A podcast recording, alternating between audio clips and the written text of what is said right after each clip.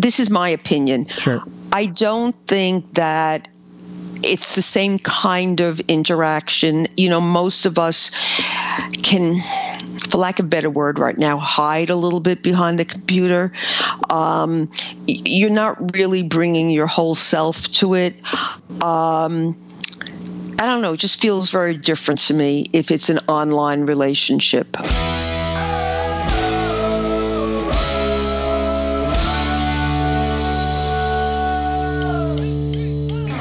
This week, does marriage make you more social? Dutch researchers looked at 24 different studies to find out. Dr. Karen Sherman and I discuss the results. Stay tuned. Can you feel it? The power coursing through your veins. Underneath the lights. I'm going to go ahead and self promote here. I've co authored my first book. It's called Life is Short, Don't Wait to Dance. And it's part biography, part self help, part leadership book, and a part sports story, and it's very inspirational. It tells the story of the UCLA gymnastics head coach, Valorie Kondos Field, who has become one of the winningest coaches in NCAA history. Yet, she never did gymnastics. In fact, she's never even played competitive sports in her life. She was a professional ballerina. As you can imagine, she has an amazing story and she is an amazing person, and I'm really proud of the book that we have put together. It's out now wherever books are sold, and again, it is called Life is Short, Don't Wait to Dance. Oh, and if you read it, please leave a review or email to let me know what you think. Thank you.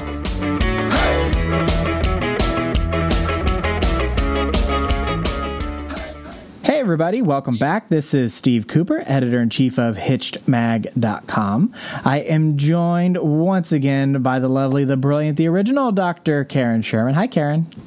Hi, Steve. Hello. Uh, so, Karen, for those tuning in for the first time, is a practicing psychologist in relationship and lifestyle issues for 30 years. Karen is the author of Mindfulness and the Art of Choice Transform Your Life. She is also the co author of Marriage Magic Find It, Keep It, and Make It Last. You can get this and more information at her website, drkarensherman.com. Um, okay, so.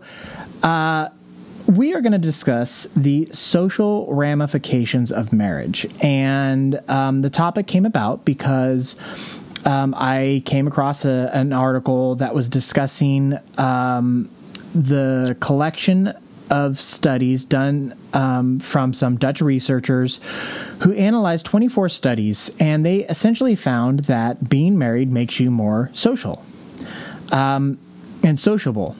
So, one of the findings uh, is that those who were married did more volunteer work, which I thought was kind of interesting.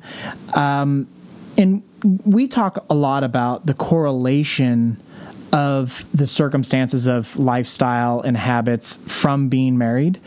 Does this seem um, volunteering more, Karen? Does this seem like one of those natural extensions to that? No. Okay. I, I was really I was really surprised. Uh, I don't think that just because you're married, you're going to volunteer more. Um, you know, and I love that you're using the word correlation because uh, as we've discussed previously, but there's the possibility that people have not tuned in to the episode we, where we've discussed correlation. A correlation means that as one thing is doing something, another thing is doing something. So, in other words, my my typical example is that as the streets in Manhattan are melting, uh, more people die. So, as one thing is doing something, the streets are melting, another thing does something, more people die.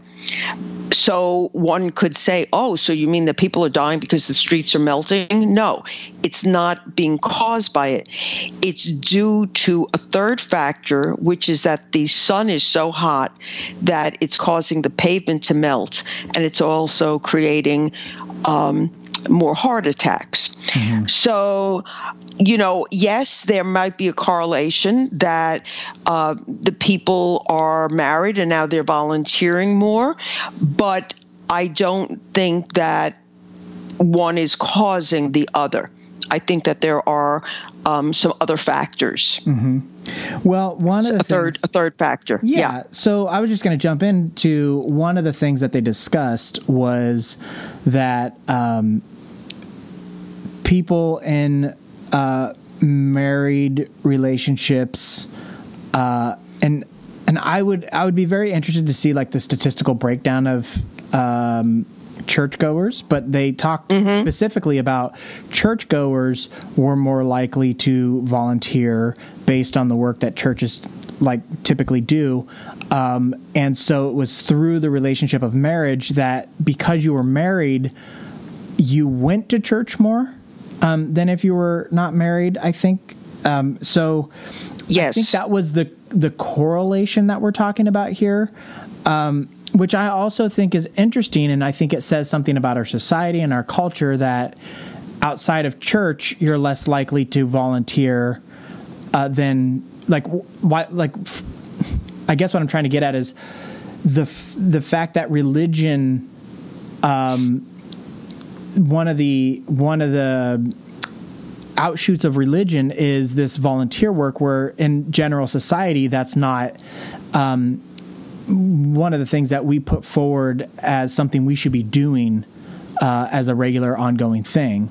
So Right, and I, and I, I agree that I think that probably because um, the particular people that they had in their study were churchgoers that they then saw more volunteering. But I want to speak a little bit about that. So first of all, um, perhaps now that a couple gets married, and, and here's the scenario in my head. I have no idea if I'm right, but here's what I picture. A couple gets married, and the wife says, Well, you know, I really think we should be going to church. And the husband has been so so about it for many years. But, you know, now they're a couple and now they have to, you know, think more like adults and commitments and things like that. So he agrees with her and he says, Okay, yes, let's start going to church. And, or, or maybe he was a churchgoer from his family of origin also. But now, as a married couple, they decide that, yes, this should be part of their routine. And so, because of that, there are many opportunities for people who are in church to become volunteers. And so, that's how you know that's that third variable that i'm talking about that really may be the one that's influencing um, the situation that being said the church or the temple or the mosque whatever Right. may be providing structured volunteering that is easy to point to in a research study. Hmm. That does not mean that people are not helping other people, but in ways that a researcher can't necessarily point a finger to. right. So if somebody, let's say, sees an elderly person carrying a package and offers to carry it for them, or holds a door open, even though that may be more acts of random random acts of kindness, you're still in a way volunteering to help another person.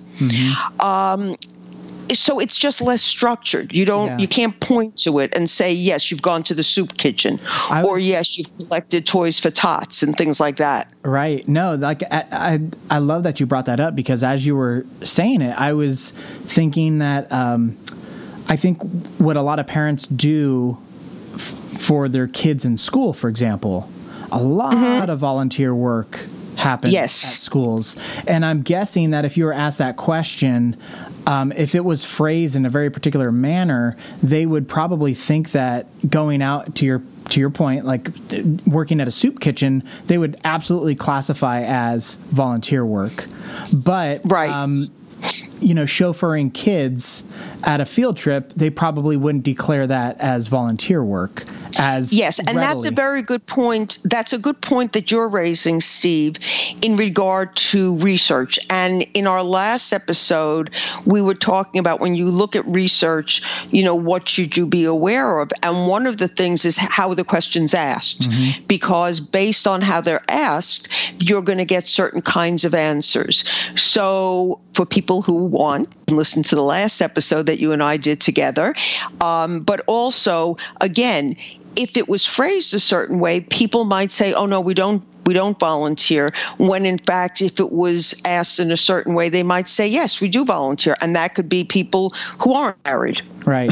You know, and then the other one last thing I wanted to bring up about the church going, um, particularly because we're talking married couples and what happens in the cycle of life is couples get married, they have kids, uh, yada yada. Um, well, I know a lot of people who aren't themselves necessarily like very religious. However, mm-hmm. they want their child to grow up with some sort of religious backdrop.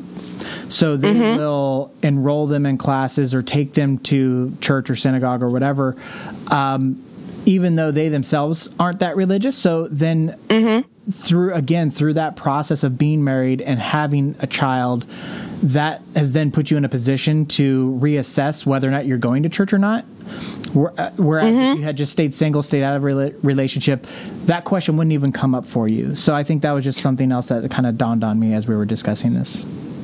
Right. And and the other thing that I want to bring up based on what you just said is that if you have now decided to get more involved in your local religious um, institution and you have children and that's part of the motivating factor, then one of the things you're also going to be aware of is that children model behavior.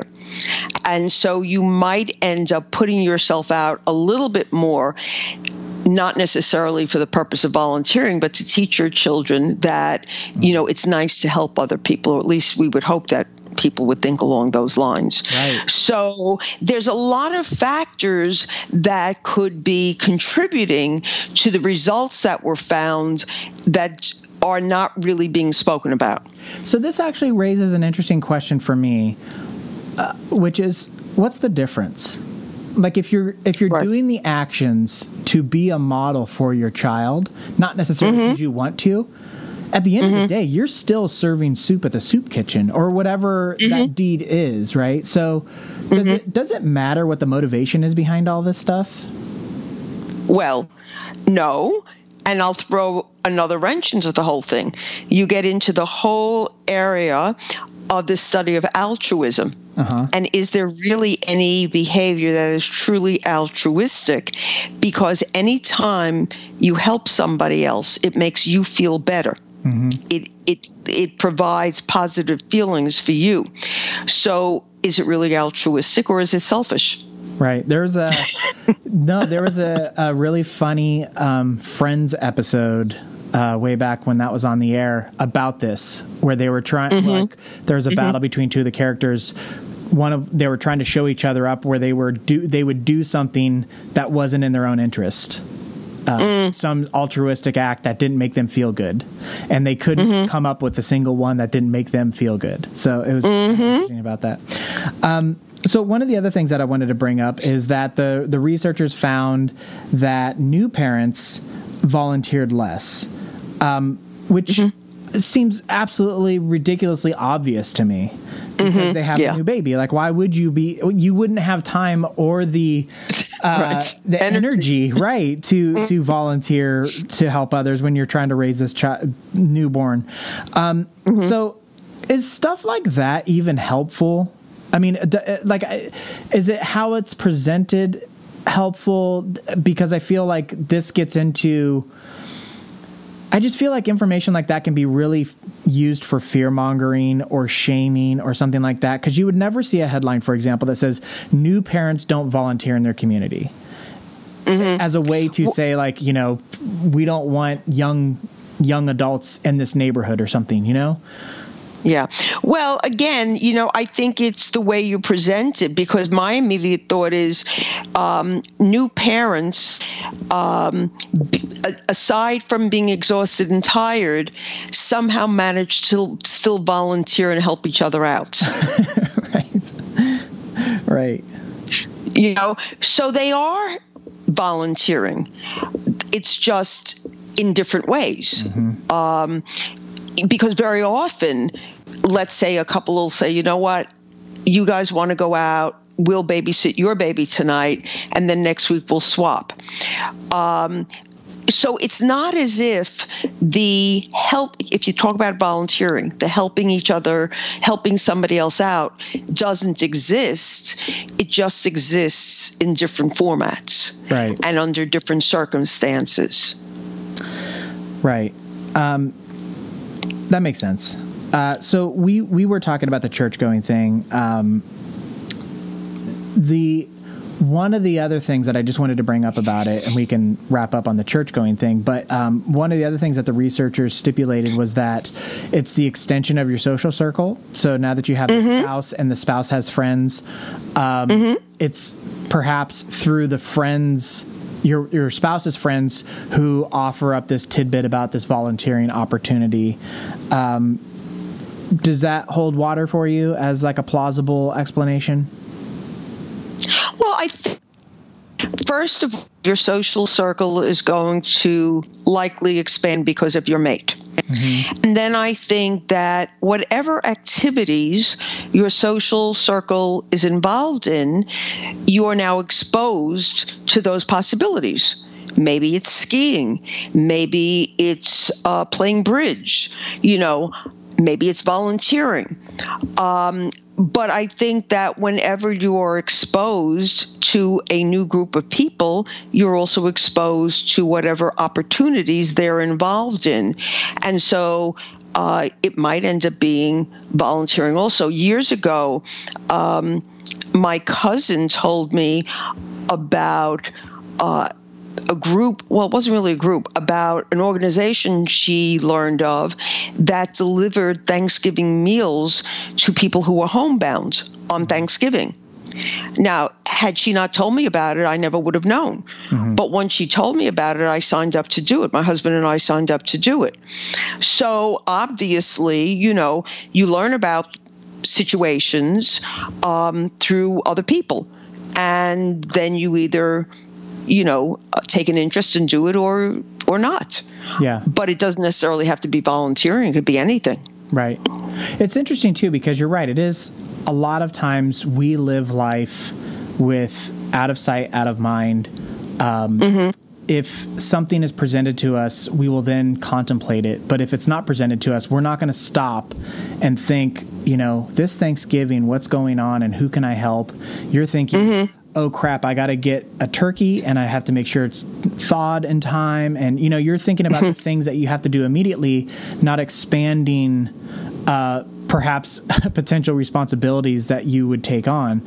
So I think it's really interesting.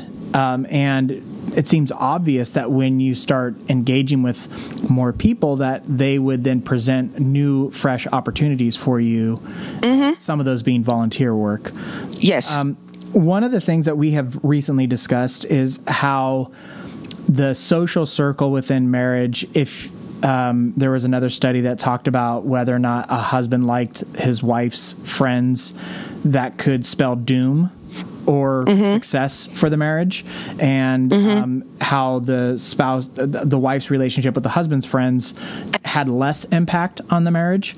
Um, mm-hmm. So, when we're talking about volunteer work specifically, um, do you think if we're using that scenario we just discussed where like a friend suggested the volunteer work and you do it together that that would potentially strengthen the bonds of friendships and strengthen that social circle? Well i think I think yes. And I think it's even going to strengthen the relationship between the couple. Because again, remember that what we do know from research is any time that you're helping another person, it makes you feel good. So you have this good experience now you're sharing it with your mate who's also having that experience.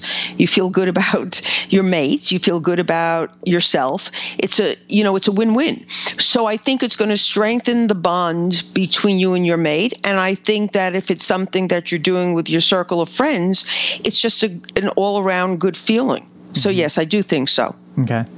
Um, and one item the researchers found was that uh, a larger friendship group uh, can make people care more about those around them. Um, again, I, I kind of find feel like this seems obvious, but maybe not.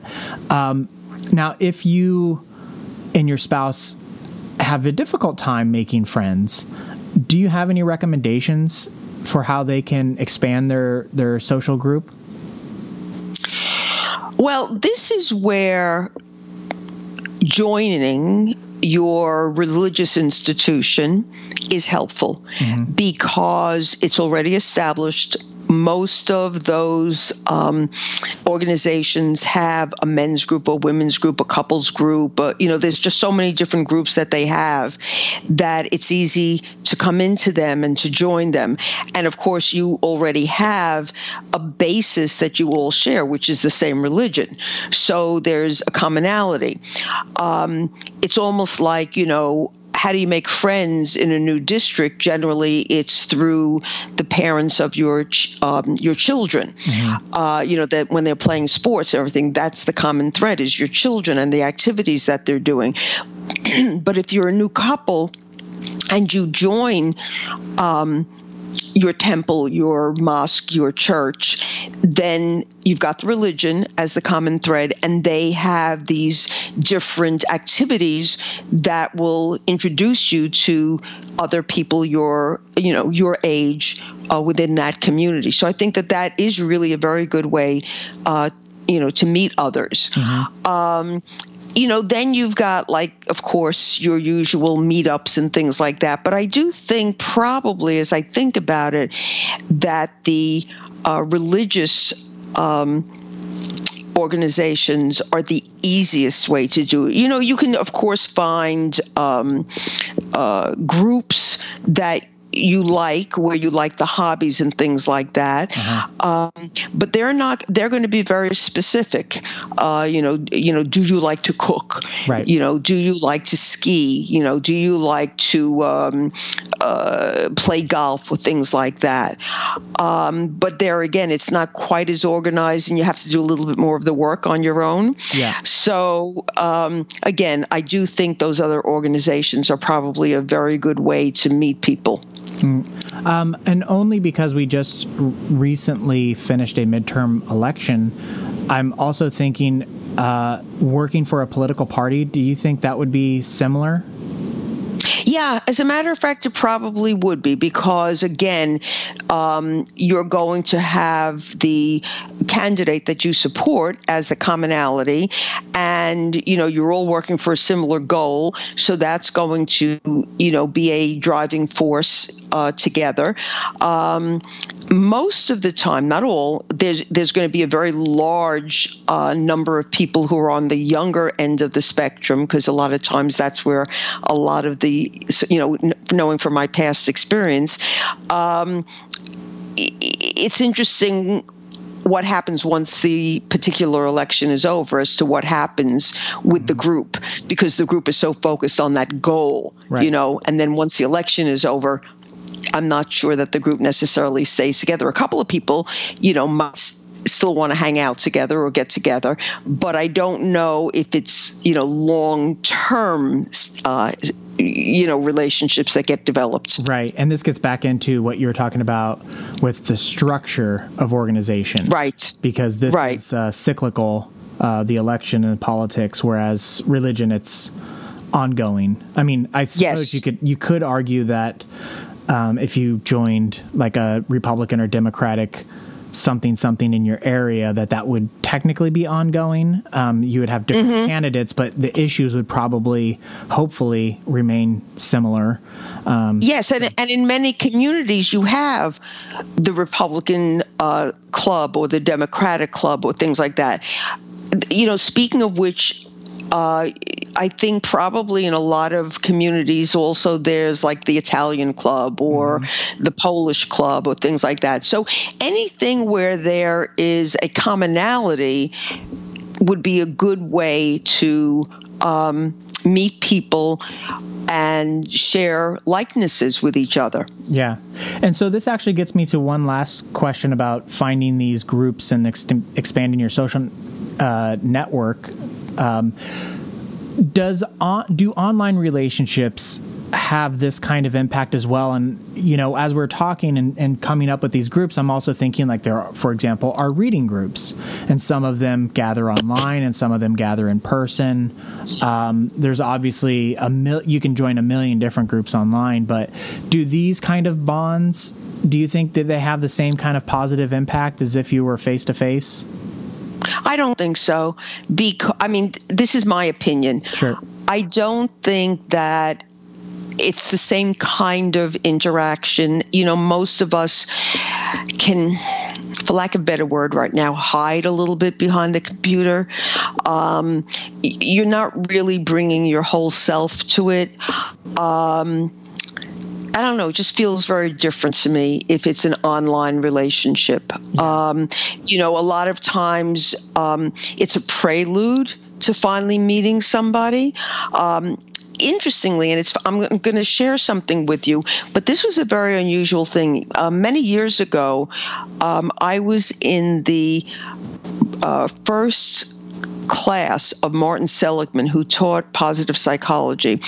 Um, and it was a huge um, call that people called into. And then um, each week there were groups uh, that would do assignments. So there were like pods that mm-hmm. would do the assignment. And from my particular group, six of us uh, stayed on and just continued to talk to each other. And from that, eventually, three of us got very close and maintained our call with each other and became very close friends and, and really got into personal details with each other and eventually met in person. Um, but that was very, very unusual. Um, and and again, it's it's really quite different when you're interacting online and on phone than when you have the ability to really interact with people on a you know face to face kind of basis. Yeah. So my personal opinion is that no, online relationships um, generally are not going to be the same. Yeah, I. Uh, by the way, it's great to hear that the the the friendship that you developed through those phone calls. That's, that's awesome. Um, I I'm of two minds on this one. I agree that the relationships are different when they're in person, mm-hmm. um, and mm-hmm. we know uh, again we know that it when you we are eh, you know in the simplest sensed animals, and we have senses and when you're face to face with a person, you're able to engage with more of those senses. Um, you can see them, smell them, touch them, all these different things that you cannot do online, right? Mm-hmm. So, because of that, we also know that we have uh, chemicals that flow through our body based on those interactions when somebody walks into a room or somebody looks you in the eye.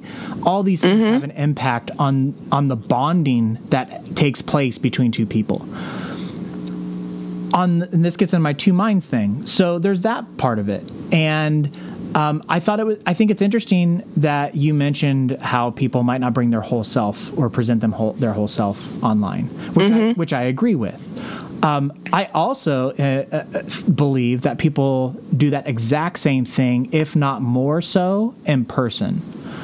Um, mm-hmm. And I think one way to think of this, and the simplest of terms, is the Me Too movement. Um, people who hadn't told their significant other, hadn't told their parents, hadn't told their siblings about abuse that they had suffered, felt mm-hmm. comfortable mm-hmm. being more open online than they were mm. in person. And they were yes. more true to who they were and their life experiences online. And they found this community of other people um, than they had in person. So it's it's interesting. Like again, I absolutely uh, agree the relationships are different in person than online. I think a lot of, and maybe it's because I, you know, I think my family got our first computer when I was maybe in high school, junior high, maybe. Um, but it, I was still pretty young, so I essentially grew up with a computer, um, and I've lived in the evolving social networking era in very formative years. Um, and same thing with like video games and talking to people online. And I remember AOL chat rooms and all this stuff. Um, and I've always tried to pay a lot of attention to everything that's come out about online relationships. And I've seen the good and the bad. Um, and on the one hand, I don't think it's a substitute for in person. On the flip side, I think a lot of times people underestimate the power of online relationships. And so I, I anyway, so that's that's my take and I don't and I don't I'm not trying to say that I have the right answer or anything. It's just the way that I that I see this whole thing. Mm-hmm. No, I think I think there's validity to what you're saying, and my commentary about the Me Too movement was that I don't know that there was relationship there. I think there was revealing there, and you're right. It's much easier to do that, you know, in in online as opposed to in person. But when you talk about the chat rooms, I do think that there are some relationships that can be um, developed in that because you do have initially the safety of being able to reveal certain things and then actually develop a relationship online. So I'm going to alter my response a little bit. yeah, no, it's interesting too because I'm uh, now that you just mentioned that. So I was also thinking. So my wife, um, sh- she does some stuff online, and she has this person that she's been working with for three, four years now, maybe longer. And for the very first time ever, he was over at our place having dinner with mm-hmm. us. And. This was a relationship that had been going on for years, and we never met in hmm. person.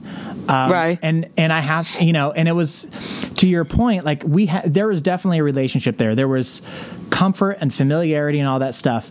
But seeing him in person, uh-huh. Um, there was this like personalization of it of that relationship mm-hmm. that took mm-hmm. it to mm-hmm. like this different level you know so yeah yeah yeah um, so i yeah i totally get the whole thing it's um it's really interesting um all right karen final question anything to add no i think we did a um, a lot of we put a lot of meat on the basic questions, so I think we're good. Okay, fantastic. Well, I won't uh, take up any more time. So with that, we will wrap it up. So thank you so much, uh, Karen. It is always a pleasure. I love digging into the, the nitty gritty on this stuff with you. So thank you so much for your time.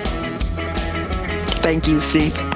Uh, and so, with that, everybody, we are going to wrap it up. But I want to remind you before you go that you have been listening to Dr. Karen Sherman, who is a practicing psychologist in relationship and lifestyle issues for 30 years. Karen is the author of Mindfulness and the Art of Choice Transform Your Life. She is also the author, uh, uh, co-author of Marriage Magic. Find it, keep it, and make it last. You can get this and more information at her website, drkarensherman.com. And of course, you can find this information at our website, hitchedmag.com. So that is going to do it for us this week. Until next time, take care, everybody. We're on top of the world tonight. We're on top of the world tonight.